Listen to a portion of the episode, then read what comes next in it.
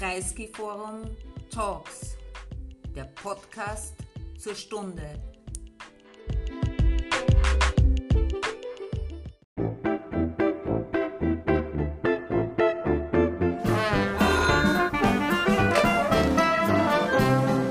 Herr Kreisky. Sehr geehrte Damen und Herren, liebe Freundinnen, liebe Freunde des Bruno Kreisky Forums, nach äh, längerer Zeit äh, melden wir uns wieder mit einer neuen Folge unserer Serie Es ist ein gutes Land, republikanische Geschichtsstunden aus Bruno Kreiskys Wohnzimmer. Ich äh, freue mich äh, besonders auch unter den Aspekten einer aktuell sehr, sehr drängenden, einer, einer äh, laufenden Debatte um äh, Funktion und Zukunft des öffentlichen Rundfunks. Ich freue mich besonders, eine Legende dieses öffentlichen Rundfunks heute begrüßen äh, zu dürfen.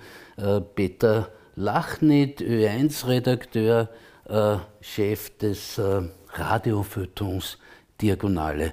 Äh, lieber Peter, herzlich willkommen. Äh, um gleich zu beginnen und in Medias Res zu gehen und an der laufenden Debatte anzuknüpfen, der öffentlich rechtliche Rundfunk steht in der Diskussion, große Entscheidungen äh, warten auf uns, äh, gesetzliche Änderungen, inhaltliche Debatten und was immer da sein mag. Ich würde dich äh, bitten, lieber Peter, zu Beginn äh, um eine kurze Einschätzung der Situation. Wir werden in der zweiten Gesprächshälfte dann ausführlicher darauf zurückkommen. Ja, es steht nicht nur der öffentlich-rechtliche Rundfunk als Thema an in diesem Jahr, sondern auch die Medienpolitik insgesamt. Es gibt drei wichtige Themen, die in den nächsten Monaten, solange diese Regierung noch aktiv ist, abgehandelt werden sollen. Das eine ist die Medienförderung insgesamt, wo es um die Frage gehen wird, äh, orientiert sich Medienförderung nur an der Auflage der Zeitung, was den Boulevard fördert, eine Politik, die unter Werner Feimann dem sozialdemokratischen Bundeskanzler eingeführt wurde. Äh, das zweite Thema ist die Finanzierung des ORF. Die, äh, das Höchstgericht hat, die, äh, hat, hat, es für nicht zulässig erklärt, dass die GIS nur für die stationären Fernsehgeräte gilt, weil es irgendwie unlogisch ist, dass jemand, der sich die Zeit im Bild am Fernseher anschaut, Gebühren zahlen muss und jemand, der daneben sich das am Laptop anschaut, keine Gebühren zahlen muss. Das muss geklärt werden. Wird die GIS-Gebühr erweitert auf andere Geräte, was technische Probleme mit sich bringt? Wie kommt man zu den anderen Geräten? Wie kann man die erfassen? Oder wird es eine Haushaltsabgabe in Österreich geben, so wie es in der Schweiz und in Deutschland funktioniert, wo man sagt, alle Haushalte profitieren vom öffentlich-rechtlichen Rundfunk, ob sie es in Anspruch nehmen oder nicht. Alle Haushalte zahlen auch für Schulen, auch wenn sie es nicht in Anspruch nehmen gerade. Führt man eine Haushaltsabgabe ein, ja oder nein? Oder dritte Variante, wird's aus dem, wird der ORF aus dem Budget bezahlt werden, was natürlich die Probleme mit sich bringt, dass der Generaldirektor jedes Jahr mit dem Finanzminister eine Summe aushandeln muss und dadurch natürlich politisch relativ leicht unter Druck zu setzen ist. Das ist das zweite Thema, die Finanzierung des ORF. Und das dritte Thema, das heuer ansteht, ist auch die digitale Zukunft des ORF, weil momentan ist es ja so, dass der ORF äh, von den Zeitungsverlegern sehr stark daran behindert wird, überhaupt ins digitale äh, Milieu hineinzugreifen. Es, eines der absurdesten Ausformulierungen dieser Politik ist, dass man Radiosendungen nur sieben Tage nachhören kann und Fernsehsendungen nur sieben Tage nachschauen kann, obwohl natürlich die Zeitungsarchive äh, über längere Zeit zugänglich sind. Äh, diese drei Themen stehen heuer an und sie klingen furchtbar technisch, sind aber inhaltlich wahrscheinlich wichtiger als die Frage, wer der nächste Pressechefredakteur oder die nächste Pressechefredakteurin wird und auch äh, wie die Zukunft der Wiener Zeitung ausschaut, etwas, was ja in letzter Zeit relativ viel Aufregung hervorgerufen hat. Das sind die wirklich wichtigen Fragen, glaube ich. Und einige der Anzeichen lassen einem ein bisschen zweifeln, ob diese Sachen gut gelöst werden. Werden etwa, wenn der von der, der neue Generaldirektor des ORF, äh, weiß man bereits in einer Vorauskapitulation gegenüber den Privatverlegern anbietet, die Inhalte der blauen Seite zu halbieren.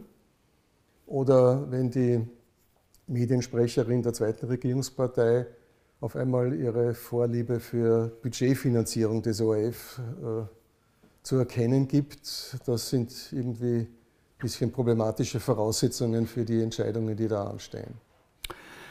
Wunderbar äh, als Problemaufriss. Ich würde auf das jedenfalls noch einmal zurückkommen, würde aber zuerst einen anderen Weg dorthin vorschlagen. Der andere Weg, lieber Peter, ist sehr, sehr viel persönlicher.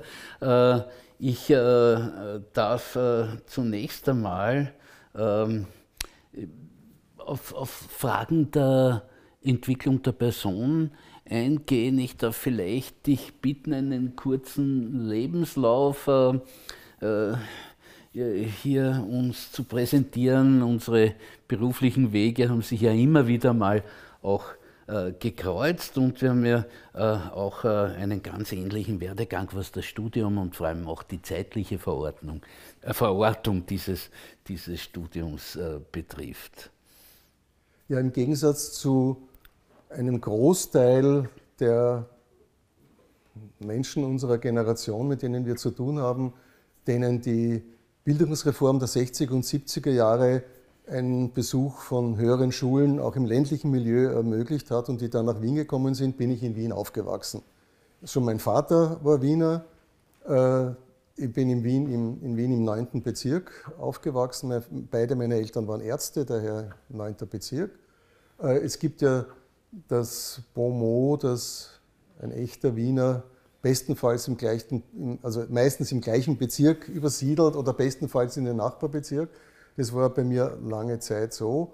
Jetzt bin ich vor acht Jahren noch einen Bezirk weiter übersiedelt, nämlich von 9. in den 7., äh, der ein ganz spannender Bezirk ist, weil sich dort innerhalb von einem Lebensalter ein Wandel ergeben hat von einem Arbeiterbezirk, also der äh, Wiener Bürgermeister Michael Ludwig ist mit seiner alleinerziehenden Mutter dort aufgewachsen und die Mutter ist in der Kaiserstraße in die Fabrik arbeiten gegangen. Äh, also vom Arbeiterbezirk über einen kleinbürgerlichen äh, Bezirk bis hin zu dem, was man jetzt ein bisschen despektierlich den Bobo-Bezirk nennt. Und das, diese Entwicklung hat sich übrigens auch bei den bei den politischen Mehrheiten im Bezirk sehr schön niedergeschlagen. Also vor 1934 gab es einen sozialdemokratischen Bezirksvorsteher, von 1945 bis ungefähr in die 90er Jahre eine klare ÖVP-Mehrheit. Dann gab es zehn Jahre einen SPÖ-Bezirksvorsteher oder eine SPÖ-Bezirksvorsteherin und dann seit mittlerweile, glaube ich, 20 Jahren ist das ein grüner Bezirk. Also das bildet diesen Wandel von dem Bezirk sehr schön äh, nach, wo es eben auch Gentrifizierung gibt. Dort, wo ich wohne, in Gürtelnähe ist die Gentrifizierung noch nicht so fortgeschritten. Da ist zum Beispiel in meiner Straße hat ein Biogeschäft geschlossen und ein Nagelstudio eröffnet. Also da sieht man, dass da noch einiges offen ist. Ich will nicht unterbrechen, aber ich kann dir, kann dir garantieren, ich wohne im achten Bezirk, der ja äh, eine ähnliche Entwicklung durchlaufen hat, nur dass er niemals ein Arbeiterbezirk war. Der achte Bezirk war immer eher der Bezirk der kleinen kleinen, mittleren und hohen Beamten. Unter Burschenschaften. Äh, unter Burschenschaften, ja. so ist es. Ist mittlerweile auch ein äh, grüner Bezirk. Äh, natürlich, wiewohl er bei den, bei den Bürgermeisterwahlen klar sozialdemokratisch ist. Ähm, und, und da gibt es, äh, wann immer ich sage, ich komme aus dem 8. Bezirk, dann bin ich eben genau mit diesem Popo-Vorwurf äh, konfrontiert oder mit dieser Popo-Feststellung. Und ich kann sagen, ich wohne in der Blindengasse, also es hat der 8. Bezirk, so wie der 7. auch seine proletarischen Teile. Also ich kann das nur bestätigen, was du da sagst. Für mich war wichtig, also für meine Geschichte wahrscheinlich ist doch wichtig, dass ich eben da wirklich so eine alteingesessene Wiener Seite von meinem Vater herkommt der ein sozialer Aufsteiger war, vom, vom Bäckersohn, der in der Früh vor dem Gymnasium noch die Semmeln für den Vater ausgetragen hat, dann zum Arzt und dann zum Universitätsprofessor geworden ist, was aber immer dazu geführt hat, dass sozusagen es keine, keine sichere Bürgerlichkeit war, sondern immer eine Unsicherheit auch in den Codes, im Verhalten. Während meine Mutter eher eine soziale Absteigerin war, die aus einer sudetendeutschen Familie gekommen ist äh, und äh, die dann vertrieben wurde, Haus mit Garten gab es in der Heimatstadt, das gab es dann in Wien eben nicht mehr. Und das hat aber, glaube ich, auch dazu geführt, erstens war meine Mutter immer berufstätig als Ärztin, also schon als, als Kleinkind äh, hat sie Nachtdienste geschoben und ich bin mit meinem Vater, oder mein Vater hat auf mich aufgepasst in der Nacht. Und daher war für mich weibliche Berufstätigkeit war immer was Selbstverständliches, also das war nie was Ungewöhnliches. Und das Thema Vertreibung hat mich durchaus im Leben immer wieder beschäftigt. Also Benesch-Dekrete, Minderheiten, Mehrheiten, Nationalismus, Vertreibung. Das war ja äh, in dem Milieu, aus dem wir kommen, kein Thema. Äh, das, das, Thema der Vertreibung der Deutschsprachigen war ja nie ein Thema. Ich erinnere mich, wie das aufgekommen ist in den, ich glaube, es war in den 80er Jahren, wo der, wo der äh, Leopold Grünwald, also jemand aus dem, aus dem Umkreis des Tagebuchs, da ein Buch über die Sudetendeutsche Linke hervorgerufen hat. Und bei der Buchpräsentation habe ich dann dort äh, einen der Protagonisten der 68er Bewegung, also den Silvio Lehmann, getroffen und wir haben uns beide überrascht angeschaut, dass wir beide aus einer vertriebenen Familie kommen, was selbstverständlich hat man gewusst, wer kam aus einer Familie von jenen, die vom Nationalsozialismus vertrieben worden sind oder flüchten mussten, das war allgemein bekannt, aber dass man aus einer vertriebenen Familie deutschsprachiger kommt, war lange Zeit tabu und ist erst seit den 80er, 90er Jahren öffentlich auch wieder diskutiert worden. Es ist ja, äh, soweit ich äh, die Situation der tschechischen Historiografie überblicke, hat es ja nach Ende des Kommunismus, also der Kommunismus war absolut nationaltschechisch, wie er nationalpolnisch und, und, und ähnliches war.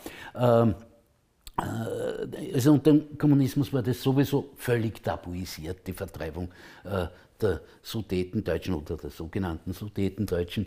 Ähm, nicht zuletzt deswegen, weil es auch von kommunistischen Regimes betrieben wurde. Ähm, und, und dann gab es eine Phase, eine kurze Phase, äh, wo das von der tschechischen Historiografie ganz, ganz bewusst und ganz, ganz offensiv angegangen ist, diese Phase ist wieder vorbei und das ist eher wieder ein komplettes äh, Tabu. Ja, mehr noch, es gibt ja teilweise als nationaler Verrat, wenn man sich mit solchen Themen auseinandersetzt. Und es war auch lange Zeit bei uns tabuisiert. Also ich komme aus Niederösterreich, aus einer autonomen Kleinstadt. Da hatten wir lange Zeit äh, einen äh, ÖVP-Bürgermeister, der aus so einem Milieu kam. Aber trotzdem, es war kein Thema. Es wurde einfach nicht debattiert. Ja?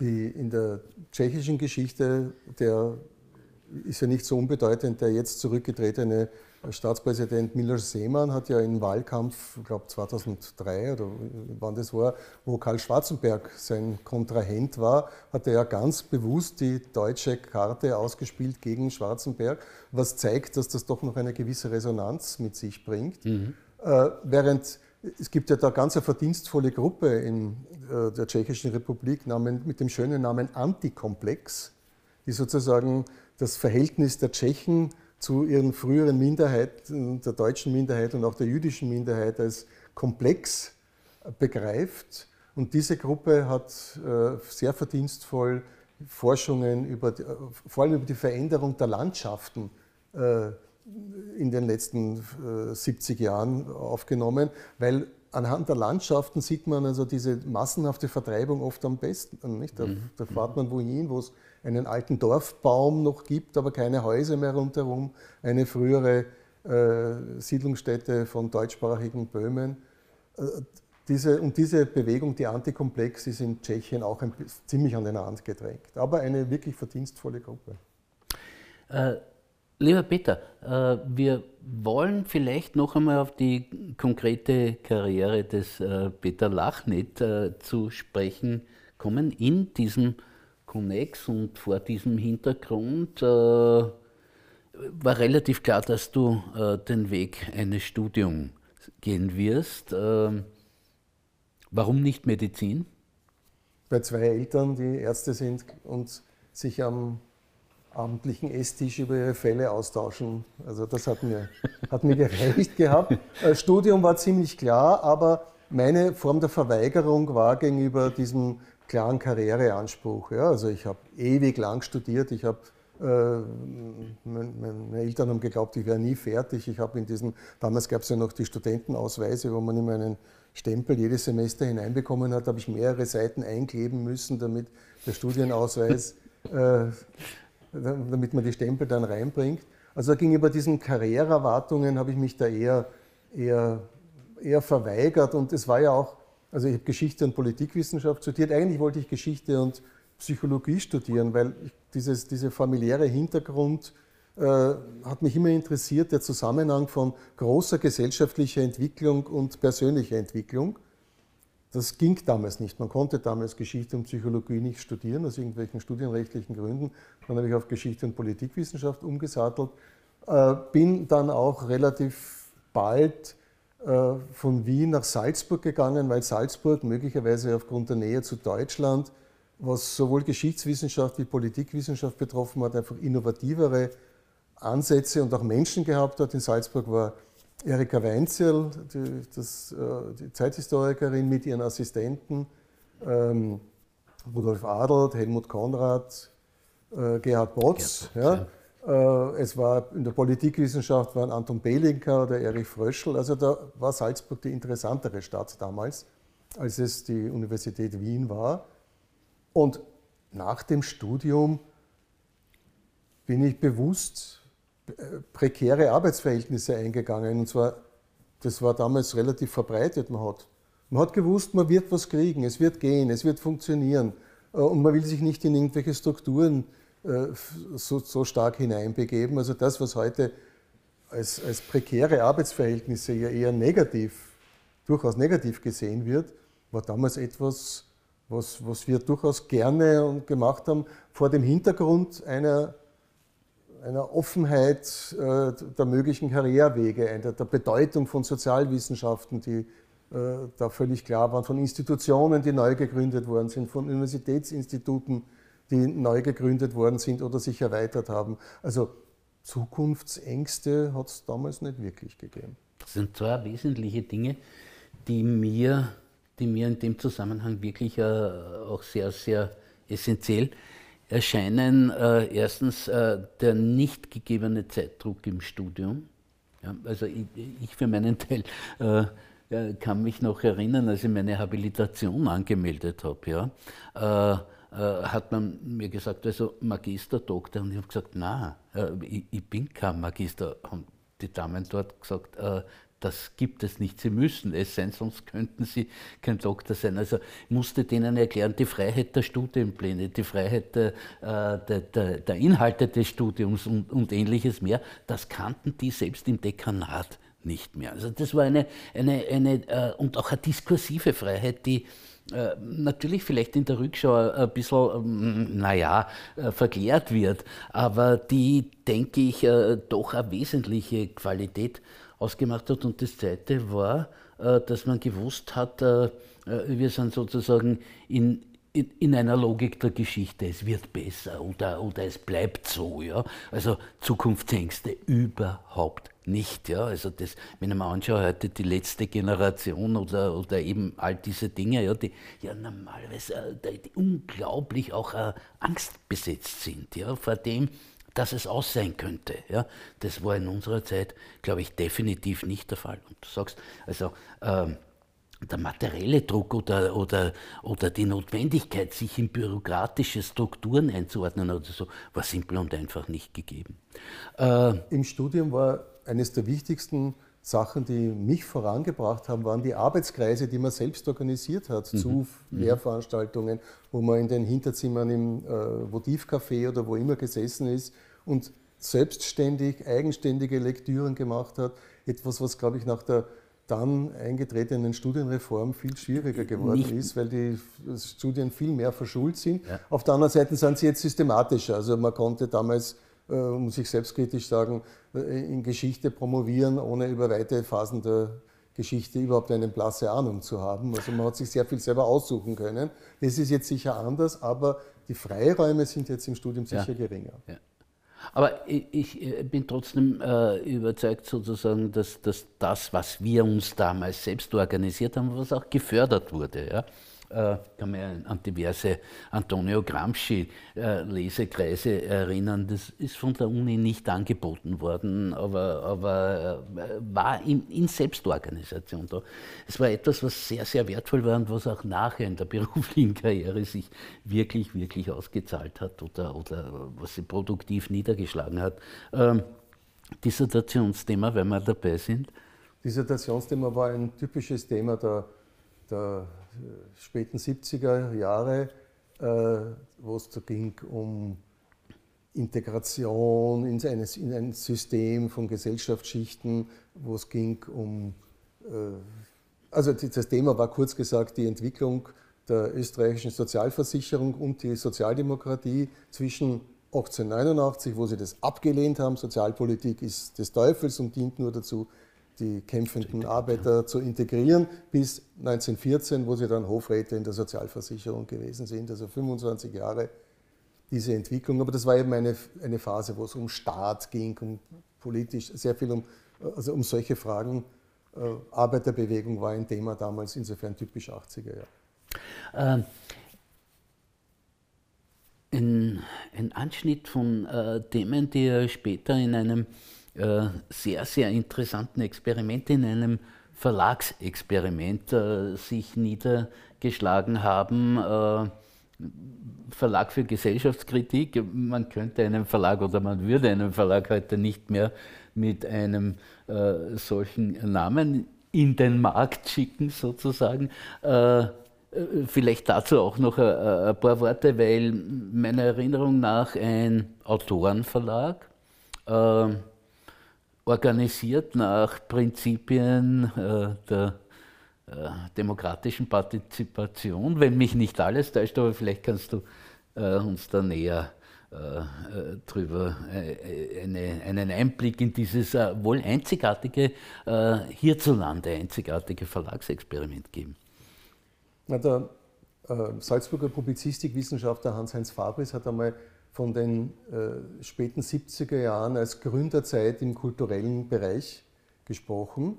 Das war eine Phase, wo, äh, wo auch im Staatsfunk zum Beispiel sowas wie Club 2 äh, neu äh, geschaffen worden ist oder die Alpensaga äh, sich als Serie etabliert hat. Das war eine Zeit, wo ähm, der Falter gegründet wurde. Das war eine Zeit, wo es ganz viele verschiedene äh, auch Spezialmedien neu gegründet worden sind, also Schulheft oder Erziehung heute oder betrifft Sozialarbeit oder auch die Zeitgeschichte. Also da hat es ganz viel Neugründungen von irgendwelchen, also von medialen Initiativen gegeben. Auf der einen Seite und die zweite, zweite interessante Entwicklung ist, das war die Zeit der Alternativbewegungen. Alternativbewegungen heißt, dass sich da äh, Menschen, die gesagt haben, unsere Intentionen, das, was wir wollen, können wir in den herkömmlichen Strukturen nicht äh, durchsetzen, nicht einbringen. Wir müssen uns unsere eigenen Institutionen schaffen. Äh, haben Kinderläden wurden gegründet, damit die Kinder anders erzielt, äh, erzogen werden als in den autoritär geführten städtischen Kindergärten. Es hat die Alternativschulen gegeben, die gegründet worden sind. Es hat äh, Anwaltskollektive gegeben, die gegründet worden sind. Es hat äh, Kulturzentren äh, gegeben, also von der Arena über das Ammerlinghaus zum WUK. Also eine, eine, eine Gründungswelle im kulturellen Bereich von sehr viel selbstverwalteten oder ähnlichen Institutionen.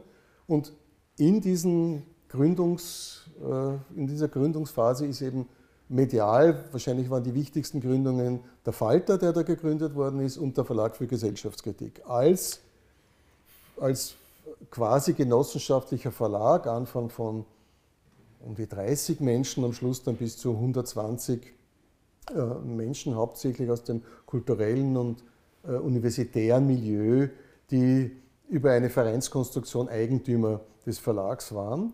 Und die äh, in ihren Karrieren zu Beginn ihrer wissenschaftlichen Karrieren gestanden sind, an den Unis oder wo immer sie tätig waren und relativ viele interessante Dinge geforscht haben, Dissertationen geschrieben haben, die aber nicht wirklich verbreitet werden konnten, weil der, der Platzhirsch unter den Wissenschaftsverlagen damals hat die Politik verfolgt, äh, äh, hochpreisige Bücher hauptsächlich für Bibliotheken, aber nicht so sehr für einen Massenmarkt. Und wir haben gesagt, wir wollen, dass wenn das interessante Ergebnisse sind von Studien, von Dissertationen, die sollen verbreitet werden. Wir machen Bücher mit einer hohen Auflage, die man auch verkaufen dann muss und zu niedrigem Preis, damit sie erschwinglich sind. Das war, eines, das war das eine Motiv und das andere Motiv war, dass die Verlagslandschaft in Österreich von zwei, von zwei Seiten her dominiert war. Erstens in Österreich von Staatsverlagen oder staatsnahen Verlagen oder von Verlagen im Eigentum äh, von Gewerkschaft oder der Kirche, äh, die halt ihre Verlagspolitik gehabt haben und auf der anderen Seite von den großen deutschen Verlagen, weil das selbstverständlich haben die großen deutschen Verlage einen großen Einfluss auf den österreichischen Buchmarkt ausgeübt. Die waren aber an österreichischen Themen und an österreichischen Autoren oder Autorinnen nicht so großartig interessiert. Und darin, in, in diesem, dieser Zwickmühle, haben wir gesagt, wir machen einen Verlag mit österreichischen Themen, wo österreichische Autoren und Autorinnen zu österreichischen Themen publizieren können. Erfolgreiches Experiment? Na, also als Verlag war es ein erfolgreiches Experiment, ganz sicher. Wir haben also in den, in den äh, 15 Jahren, nein, in den Jahren zwischen 19, ja, in den 15 Jahren zwischen Anfang der 80er und Mitte der 90er Jahre gab es dann über 200 an die 240 Titel veröffentlicht worden. Der Verlag war zuerst ein Kleinverlag und bis dann für österreichische Verhältnisse zu einem Mittelverlag geworden mit 16, äh, 18 Titeln im Jahr, die wir publiziert haben. Insofern war es natürlich ein Erfolg. Ähm, es war äh, das Ende des Verlags äh, widerspiegelt dann ein bisschen auch die Probleme, die solche Konstruktionen mit sich bringen. Ich habe gesagt, dass die, die Eigentümer, die, die, Gesellschafter des Verlags als, als Universitätsangehörige, die waren sehr stark involviert in den Verlagsbetrieb. Die haben ihre also eigene Manuskripte, andere Manuskripte eingebracht, haben Gutachten, haben die Manuskripte begutachtet, etwas, was äh, wo man kostenlos auf diese Expertise zurückgreifen können, äh, gekonnt haben, wo andere Verlage äh, viel Geld ausgeben dafür, dass sie sich solche Institutionen halten. Aber so eine Bereitschaft lässt dann nach 10, 15 Jahren irgendwann einmal nach, sich da freiwillig zu beteiligen, unentgeltlich zu beteiligen an einem, an einem solchen Unternehmen. Das war ein Problem. Das andere Problem war, wir haben natürlich als Kollektivbetrieb, wir, die Angestellten, haben einen Einheitslohn bekommen. Und den Einheitslohn Mindest-KV Buchhandelsangestellte, der im Prinzip der Handelsangestelltenvertrag war. Also wir haben sozusagen so verdient wie die Menschen an den Kassen der Supermarkt, der Supermärkte. Äh, das hat dazu geführt, dass viele Leute, die dann gearbeitet haben als Angestellte im Verlag, es waren immer so eine Handvoll von Angestellten, dass die dann halt oft relativ schnell andere Karrierewege eingeschlagen haben. Äh, und unter uns gesagt wirkt sich diese, diese Einheitslohngeschichte sozusagen dann bei, am Schluss bei der Pensionshöhe dann durchaus einigermaßen aus. Naja, es, es, war natürlich schon, es war der Versuch einer Umsetzung von, von naja, ein großes Wort, aber von Utopien? Äh, mit, mit äh, gleicher Lohn für alle zu gleichen Bedienungen und, und, und diese Dinge, genossenschaftliche Führung der Unternehmen, äh, in der Tat eine alternative Ökonomie, dem Fall im Kulturbereich, hochzuziehen und das Ende des Verlags für Gesellschaftskritik zeigt ja meines Erachtens auch ganz bestimmte gesellschaftliche Entwicklungen an, gesellschaftlich-politische Entwicklungen an, äh, die halt dann in, würde ich einmal sagen, Mitte der 80er Jahre tatsächlich auch spürbar äh, wurden, obwohl für uns als unmittelbar Agierende äh, eher wenig spürbar war. Aber doch, man hat gesehen, es entwickelt sich die Gesellschaft in eine andere Richtung und es ist dann ohne dies der Mauerfall und also diese welthistorische äh, äh,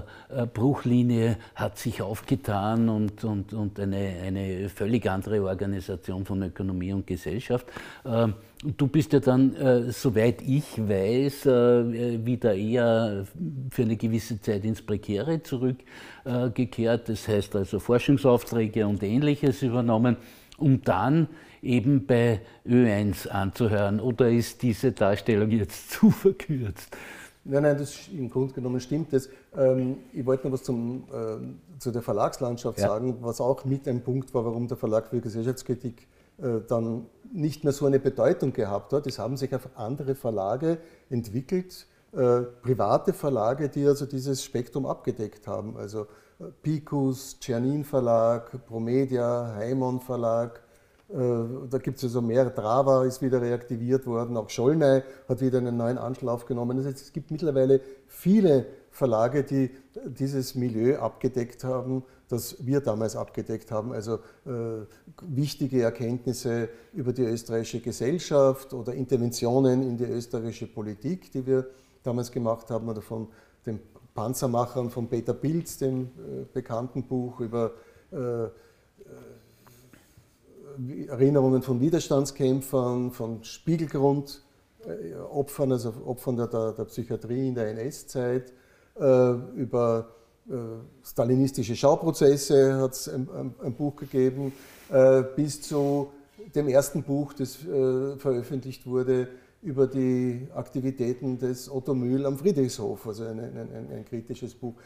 Diese, all diese Themen sind dann auch bei anderen Verlagen, waren dann möglich unterzubringen und das war auch mit eines der, okay. der Gründe. Äh, ich habe dann irgendwann einmal beschlossen, äh, dass, also sagen wir so, im Verlagswesen arbeitet man ja mit, dass die Werke anderer ein Erfolg werden. Ja? Äh, selber ist man ja dann nicht so sehr präsent und irgendwann habe ich das Gefühl gehabt, ich würde auch gerne meine eigenen Sachen machen und habe angeknüpft an, an, an einer Geschichte, die 20 Jahre davor war. Ich war äh, während des Studiums habe ich in der legendären Musicbox bei Ö3 gearbeitet, als, als gelegentlicher Mitarbeiter mit den Größen wie Wolfgang Groß und Michael Schott oder Rainer Rosenberg oder äh, Günter Brödel und das waren eher Männer, aber auch nur Aber nicht mehr, nicht mehr Audrey Heller, nehme ich an. Audrey ne? Heller nicht mehr, der ja, war dann schon ja, weg. Ja. Das heißt, ich, ich, ich, ich, ich habe schon einmal Radio gemacht gehabt, ich kannte die Leute und bin dann äh, nach, nach einem kurzen Zwischenspiel auf der, auf der Donau-Uni Krems, wo ich dann äh, mich organisatorisch eher über und inhaltlich eher unterfordert gefühlt habe, äh, habe ich dann einen Schnitt gemacht und bin Mitte 40 als freier Mitarbeiter zur Ö1 gegangen, äh, habe mit diesem Schnitt circa das halbe Einkommen gehabt, das ich vorher gehabt habe und habe dann nach einigen Jahren freier Mitarbeit, ähm, die man offensichtlich da durchmachen muss, äh, dann, bin ich dann angestellt worden und war dann Redakteur bei Ö1 mit dem Schwerpunkt äh, bei Diagonal. Äh, das war ja eine der wichtigsten Sendungen und es war eines der befriedigendsten Tätigkeiten meines Lebens. Diagonal, das du geleitet hast, äh, das dir auch persönlich einige sehr hohe Auszeichnungen eingebracht hat, äh, war das eigentlich äh, zu dieser Zeit ein selbstverantwortliches Arbeiten oder ein weitgehend selbstverantwortliches? Das heißt, wie waren die Interventionen? War sie inhaltlich festgelegt auf irgendetwas? musste man Sendungen zu ganz bestimmten Themen machen oder ist es im freien Diskurs der Redakteure entstanden oder irgendwo dazwischen? Ja, um das zu verstehen, muss man sich, glaube ich, ein bisschen vorstellen, die Gesamtsituation des ORF. Und da ist es ja so, dass der, der Gerhard Schröder, der deutsche Bundeskanzler, hat einmal gesagt, er braucht zum Regieren nur Bild, Bild am Sonntag und die Glotze an diesen Dingen sind die Politiker interessiert. Und so am ORF sind, sind Politiker interessiert am Fernsehen und im Radio bestenfalls an den Journalen. Das andere ist ihnen relativ egal. Äh, und man konnte da in der Regel arbeiten, ohne dass man von den viel zitierten Interventionen oder Einflüssen irgendetwas gehört hat. Es gab eine Ausnahme, das war die äh, Zeit von, von Schwarz-Blau 1, wo aus dem aus dem Stiftungsrat äh, gab es einmal die Meldung, es gibt, äh, es gibt drei linke Sendungen auf Ö1, nämlich Diagonal, gut, Radiokolleg, okay, und dann interessanterweise auch die Dimensionen, die Wissenschaftssendung, keine Ahnung, warum das als linke Sendung so bezeichnet wurde, vielleicht weil einmal ein CV zu wenig interviewt wurde, keine Ahnung. Äh, und äh, diese Sendungen müssten jetzt äh, kontrolliert werden, woraufhin die relativ gut darauf geantwortet wurde, indem man gesagt hat, okay, gut, nehmen wir den Vorwurf ernst und beauftragen wir ein Uni-Institut mit dem Monitoring, ob das jetzt stimmt oder nicht. Und dann sind diese Sendungen sind dann gemonitort worden und das Ganze ist geendet, damit das, das als absolut ausgewogen und unabhängig erklärt wurde. Damit war diese, diese Phase vorbei und wir, wir bei Diagonal haben unsere Themen, unsere Vorgehensweisen als Redaktion eigenständig bestimmt und entschieden, bis zum Budget, was, wie, wie wir das einsetzen. Das war eines der wichtigen Prinzipien. Es ist eine Redaktion. Redaktion heißt, man streitet miteinander, man diskutiert miteinander, man kontrolliert sich auch oder liest gegen, wie immer. Das heißt, es gibt ein geballtes Knowledge, das da sich in die Sendungen hinein auswirkt. Anderes Prinzip war, wir orientieren uns an den großen Debatten und auch internationalen Debatten und den Themen, die äh, in den deutschen Feuilletons oder auch in anderen Feuilletons äh, Themen werden. Äh, das ist unser Level und nicht so sehr die, nur die lokale, das lokale Milieu. Und auch eines der wichtigen Punkte dabei war, äh, wir, wir, haben die, wir haben Diagonal immer so als die Wochenendbeilage von R1 bezeichnet. Wochenendbeilage in Analogie zu den Wochenendbeilagen der großen Zeitungen, also in Österreich eigentlich hauptsächlich dem Spektrum der Presse oder dem Album vom Standard. Was heißt das? Man kann alle Themen angreifen, oft sind das überraschende Themen und man hat in den Zeitungen Platz und im Radio Zeit. Zwei Stunden, ein Thema, eine Person, eine Stadt, was immer abzuhandeln. Und wenn wir das abhandeln, dann fahren wir dorthin, wo sich was abspielt. Und wenn wir eine Person beschreiben, dann treffen wir sie nicht in der Hotellobby, sondern wir fahren dorthin, wo er oder sie arbeitet, wirkt, lebt, um ein möglichst umfassendes Bild zu bekommen und das über Eindrücke, über Töne, auch über Musik dann vermitteln zu können. Äh, apropos Personen, das muss ich jetzt anbringen, weil ich war äh, wie vom Donner gerührt und ich war zutiefst beeindruckt. Äh,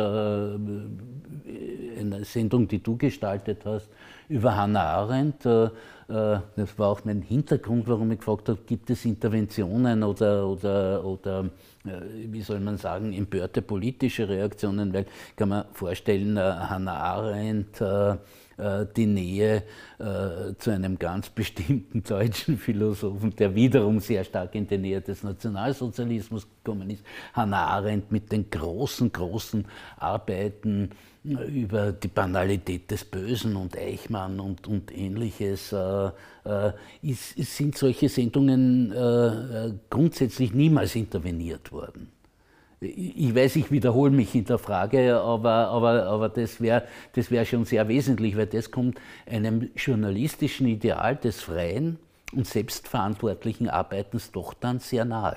Ja. Es, es war so, also das ja, hat die, die, Redaktion hat das eigenständig entschieden. Äh, es gab, manchmal gab es Wünsche, warum macht sie nicht etwas dazu, dann haben wir es uns überlegt und wenn es ein gutes Argument war, dann haben wir die Sendung dazu gemacht. Äh, es gab in der Ära Monika Lindner gab es einen Hörfunkdirektor, der äh, Beiträge äh, ex post aber angesprochen und kritisiert hat, nicht vorher, weil es gab niemanden, der vorher das zu genehmigen hatte.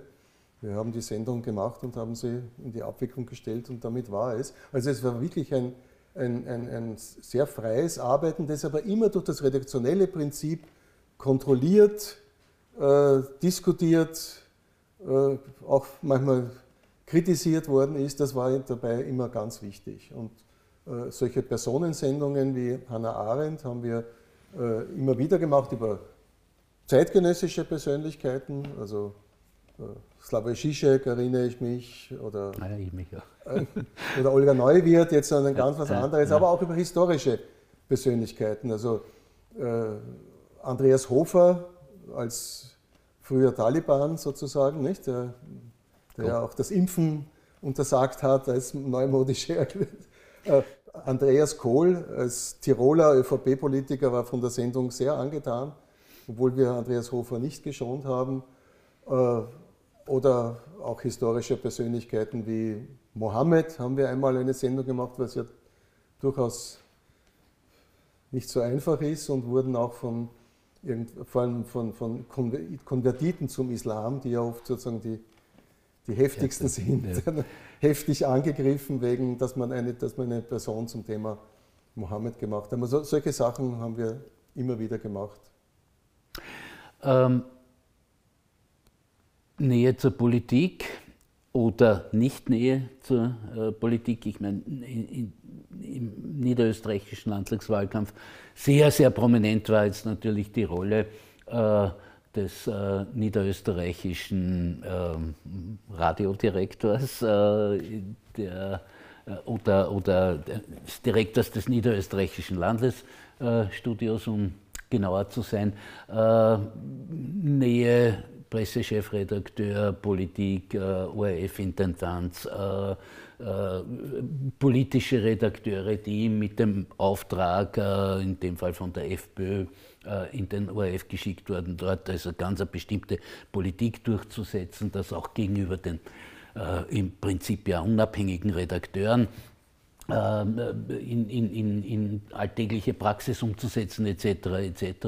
Ähm, brauchen wir einen öffentlich-rechtlichen Rundfunk, wenn es denn solche Sachen, ich denke auch jetzt sehr, sehr konkret an, an diese Verfilzung mit, mit, äh, mit den jeweiligen Regierungen Kurz und ähnlichen Dingen mehr, braucht, braucht man einen öffentlich-rechtlichen Rundfunk? Zwei Dinge fallen mir dazu ein. Erstens einmal, was den Einfluss der Politik auf den OF betrifft, so hat die Ära Wrabetz. Wrabetz hat sicher, was Stabsstellen und ähnliches betroffen hat, war sehr flexibel gegenüber dem Einfluss der Politik, aber Wrabetz hat die Redaktionen und die inhaltlichen Durchführungen immer geschützt und hat nie selber dabei eingegriffen. Das muss man, glaube ich, sehr differenziert sehen, was da der Einfluss der Politik ist. Er hat sich zwar sozusagen, wenn es um seine Büroleiter gegangen ist, äh, das war der, der, der Fall vom jungen Belinker damals, ne, äh, hat er die Wünsche erfüllt, aber was die inhaltlichen Eingriffe in den Redaktionen betrifft, hat, betrifft war das keineswegs so.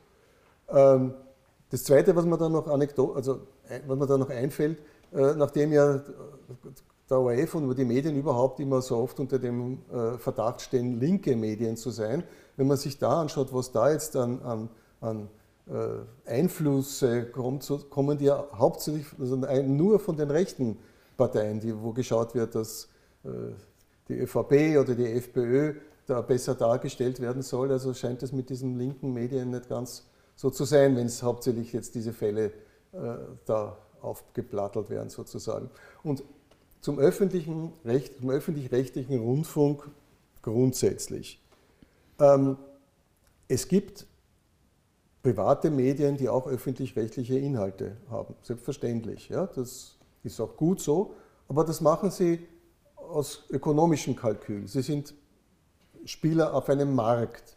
Und wenn sie das machen, ist das gut, aber ich erinnere nur an, an die Entstehungsgeschichte äh, des, der, der, jüngsten Tageszeitung, wo Wolfgang Fellner gekommen ist und gesagt hat, er macht eine New York Times für Österreich oder was eine Times, das weiß ich nicht. Also eine Qualitätszeitung für Österreich. Und daraus wurde Österreich. aus ökonomischen Gründen OE24. Ja? Also sozusagen auf die Privatverleger ist es da nicht wirklich Verlass, äh, dass, dass öffentlich-rechtliche äh, äh, Themen gemacht werden und der öffentlich-rechtliche Rundfunk muss kritisiert werden, wenn er diese Aufgabe des öffentlich-rechtlichen zu wenig wahrnimmt, falsch wahrnimmt, schlecht wahrnimmt. Wollte ich da an dem Punkt gerade einhaken, weil es ist ja ein äh, allgemeines Argument oder ein allgemeines, äh, äh, ein allgemeiner Vorbehalt auch, ja, dass Fernsehen, ja, jetzt meint man damit öffentlich-rechtliches Fernsehen, sei kaputt. Die Jungen sind sowieso vollkommen abgewandert. Fernsehen ist bestenfalls etwas für unsere Generation und älter.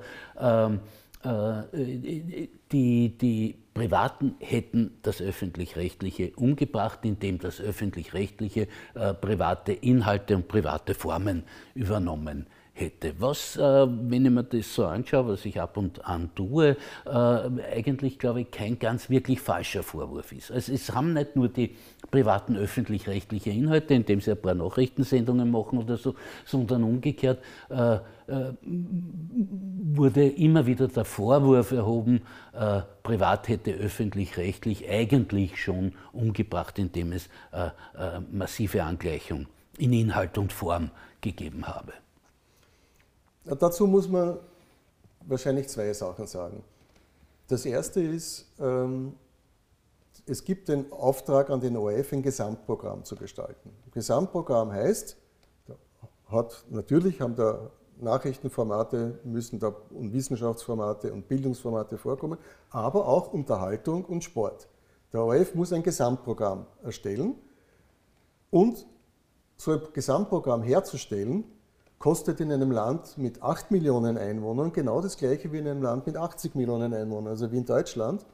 Nur die 80 Millionen haben weitaus mehr Möglichkeiten, da höhere Gebühren, eine höhere Gebührensumme insgesamt zustande zu bringen als die 8 Millionen. Daher ist in Österreich der Anteil der Werbung äh, am ORF größer, als es den, in den deutschen öffentlich-rechtlichen Anstalten ist. Äh, obwohl auch der Anteil sinkt. Also war um die Jahrtausendwende war es ca. 50-50 zwischen Werbungeinnahmen und Gebühreneinnahmen. Mittlerweile sind es schon sind's nur mehr ein Viertel äh, Werbeeinnahmen gegenüber drei Viertel Gebühreneinnahmen, weil durch die äh, ganzen sozialen Medien und die Online-Formate also ganz viel Werbung dorthin Geht, abfließt.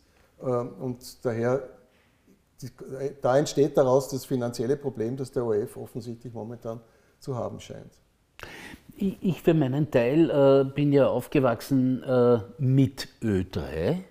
Das war ein alternativer Jugendkultursender par excellence. Ich kann mir sagen, äh, nicht nur die von dir ohne die schon erwähnte Musicbox, äh, es, es, war Walter Richard Lange. Ich habe lange Zeit mein Studium so eingeteilt, dass ich um die Zeit, wo Walter Richard Langer, ja, genau, ja. Äh, garantiert keine Vorlesung und keine Übung hatte. Ja, also das, das musste ich hören und zwar äh, ohne jegliche Ablenkung. Ne? Da war auch sehr, sehr geschmacksbildend. Ich kann mich erinnern an an den vielgescholtenen Gerhard Bronner und seine Schlager für Fortgeschrittene, die auch geschmacksbildend waren. Ja? Äh, an, den, an die, die Luise Martine, an den Günter Beudinger mit seiner Folksendung. Also was Ö3 alles abgedeckt hat, war unglaublich. Also diese Differenz und diese Vielfalt. Ähm, bis dann, ich glaube, es ist der heutige Staatsoperndirektor, äh, dieser Sender zu einer äh, würdelosen Melkkuh für die Werbeindustrie verkommen ist oder äh, dazu gemacht wurde. Und dann äh, sagt mein lieber Mitarbeiter, lieber Freund von mir, mit, langjähriger Mitarbeiter bei Ö1, naja, die verdienen das Geld, das wir verbrauchen. Ist das so?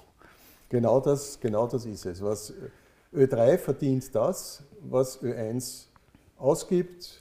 Äh, ORF 1 verdient das, was ORF 3 kostet im Fernsehen. Ja?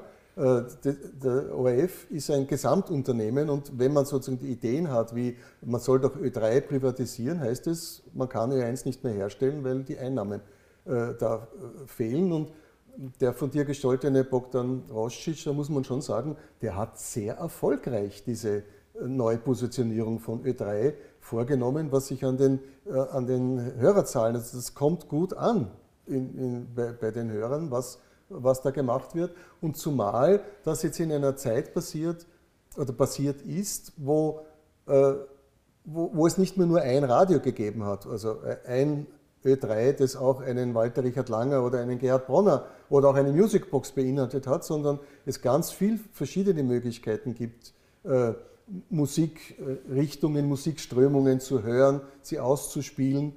Äh, in einer Situation, wo, wo jeder im Internetradio seinen Kanal suchen kann, weil der dann nur ein Jazz-Kanal oder was immer ist, ist es viel schwieriger, solche Programme zu machen und viel erfolgsversprechender, den breiten Markt zu bedienen, zumal aber dann ja auch Ö3 äh, etwas abdeckt, was bei FM4 nicht abgedeckt wird und FM4 dann zur selben Zeit eingerichtet wurde als Sender für eine andere Community, die sich in einer kleinen Gruppe aber immer bis heute noch hält. Ähm, Wäre das äh, insgesamt auch der, die Zukunft für einen reformulierten Auftrag des öffentlich-rechtlichen Rundfunks jetzt sowohl was den Radio als auch was das Fernsehen als auch was digitale Medien äh, betrifft? Oder siehst du, äh, wie siehst du überhaupt die Zukunft äh, dieses, dieser Medien?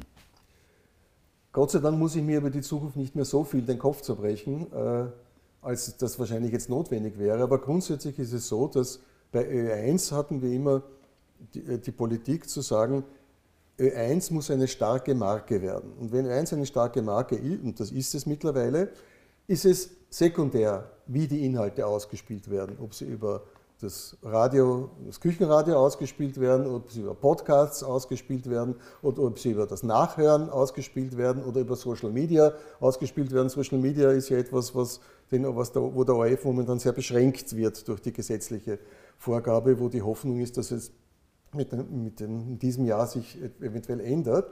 Äh, aber wenn man sozusagen gute Sachen als starke Marke produziert, dann kann sich das auch unter ganz verschiedenen Ausspielwegen halten. Das halte ich dabei für wahrscheinlich für die wichtigste, äh, wichtigste Linie. Und dass man dann natürlich auch als, als ORF, man könnte sich ja vorstellen, dass man im Internet ein, nur ein Ö1-Wort und nur eine Ö1 Musik anbietet, äh, weil momentan ist ja Ö1 die, eine Mischung aus Informationssender, äh, Kultursender und Musiksender mit starkem Schwerpunkt auf Klassik, aber nicht nur, es gibt ja Jazz oder World Music. Äh, man könnte im Internet sozusagen solche Ö1-Mutationen anbieten, was man momentan nicht darf. Mhm. Aber wenn man sowas dürfte, würde man die verschiedenen Publikumsschichten, Publikumsgeschmäcker leichter ansprechen können. Äh, und das ist wahrscheinlich auch eine der, der zukünftigen Möglichkeiten, wie sich es entwickeln wird. Es hat eine große Debatte in der Schweiz gegeben um Abschaffung des äh, öffentlich-rechtlichen überhaupt. Ja, und, äh, die Debatte hat angefangen, also wenn man den Meinungsumfragen äh, Glauben schenken darf, äh, dass äh, ungefähr ein Drittel der Schweizer Bevölkerung den öffentlichen Rundfunk bejaht hat, zwei Drittel abgelehnt. Die Abstimmung nach ausführlicher, öffentlicher, intensiver Debatte ist genau umgekehrt ausgegangen. Zwei Drittel der Bevölkerung haben sich für die Beibehaltung und Reformulierung eines öffentlich-rechtlichen Rundfunks ausgesprochen. Würdest du das bei uns auch für denkbar halten? Oder, oder fehlt nicht eine solche Debatte überhaupt ganz, ganz dringend?